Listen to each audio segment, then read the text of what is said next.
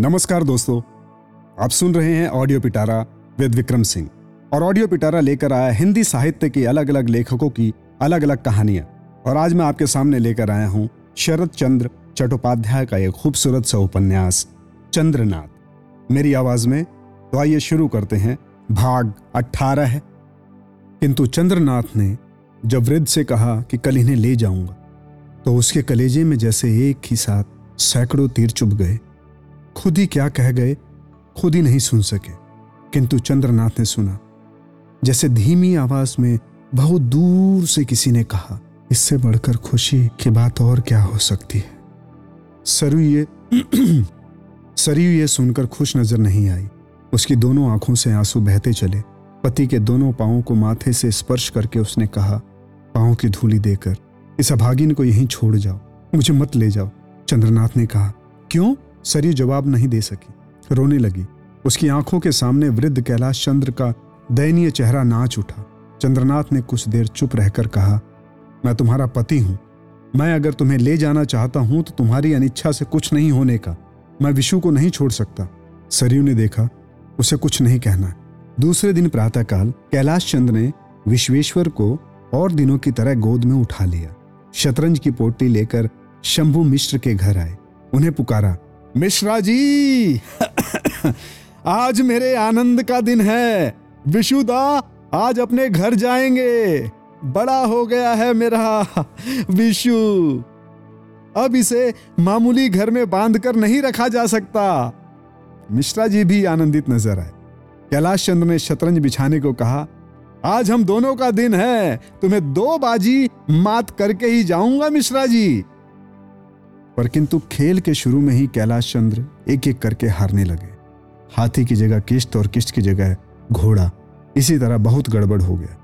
मिश्रा ने कहा बाबूजी, आज तुम्हारे मिजाज चैन में नहीं है इसी से गलती कर रहे हो। और धीरे धीरे वो एक के बाद दूसरी बाजी हार कर कैलाश चंद्र खेल उठाकर पोटली बांधने लगे। किंतु वज़ीर नहीं बांधा। वज़ीर को विशु के हाथ में देकर दादा वज़ीर मैंने तुम्हें दिया। अब कभी नहीं लूँगा। और फिर रास्ते में जिससे भी भेंट हुई, उसे यही खबर सुना दी। आज वो वृद्ध सभी कामों में उत्साहित था, किंतु काम करते हुए काम पीछे ही रह जाता।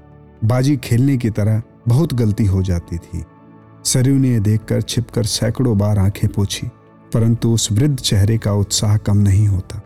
यहाँ तक कि जब सरयू उन्हें अकेले बुलाकर पद धूली लेकर माथे से लगाकर रोने लगी तब भी उसने अश्रु संवरण करके हंसकर आशीर्वाद देते हुए कहा, मेरी माँ, रो मत। अपने बुढ़े काका के आशीर्वाद से तुम राजरानी बनोगी।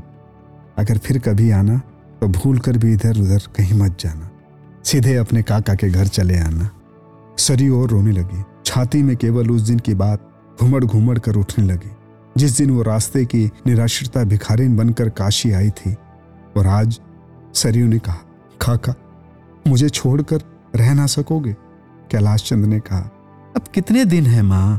किंतु मन ही मन कहा, अब की पुकार हुई, इतने दिनों तक चलते हुए प्राण के उड़ जाने का उपाय हो गया है। सरयू ने आँख पोछते पोछते व्याकुल होकर कहा, मुझमें दया माया नहीं है। बुढ़ा ने रोकर कहा, छी, माँ, ऐसी बात नहीं कहो। मैं तुम्हें पहचानता हूँ।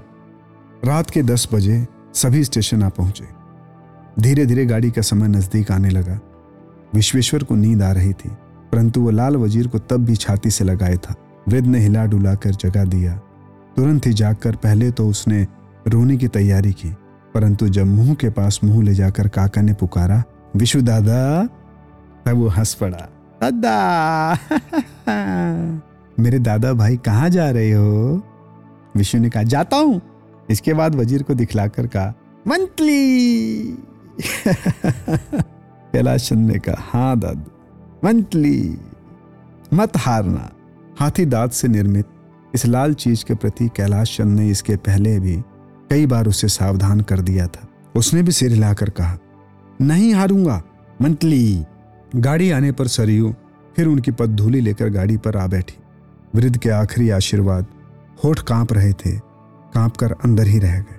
ट्रेन छूटने में देर ना देखकर कैलाश चंद्र ने विश्वेश्वर को चंद्रनाथ की गोद में देकर कहा, दादू! विशु ने बोला, दादू! वृद्ध ने मंतली विशु उसने मंत्री को देखकर कहा, दादू मंतली फिर कैलाश चंद ने कहा, हारना नहीं! और विशु ने कहा, नहीं! अब की बुढ़े की आँखों में आँसू आ गए।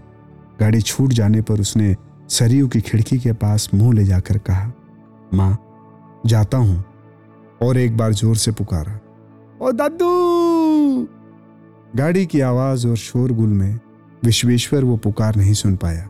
जब तक गाड़ी अंतिम आवाज़ भी सुनाई देती रही तब तक कैलाश चंद्र एक कदम भी नहीं हटे और इसके बाद धीरे धीरे लौट गए। ऐसी ही इंटरेस्टिंग किताबें कुछ बेहतरीन आवाजों में। सुनिए सिर्फ़ ऑडियो पिटारा पर। ऑडियो पिटारा सुनना ज़रूरी है।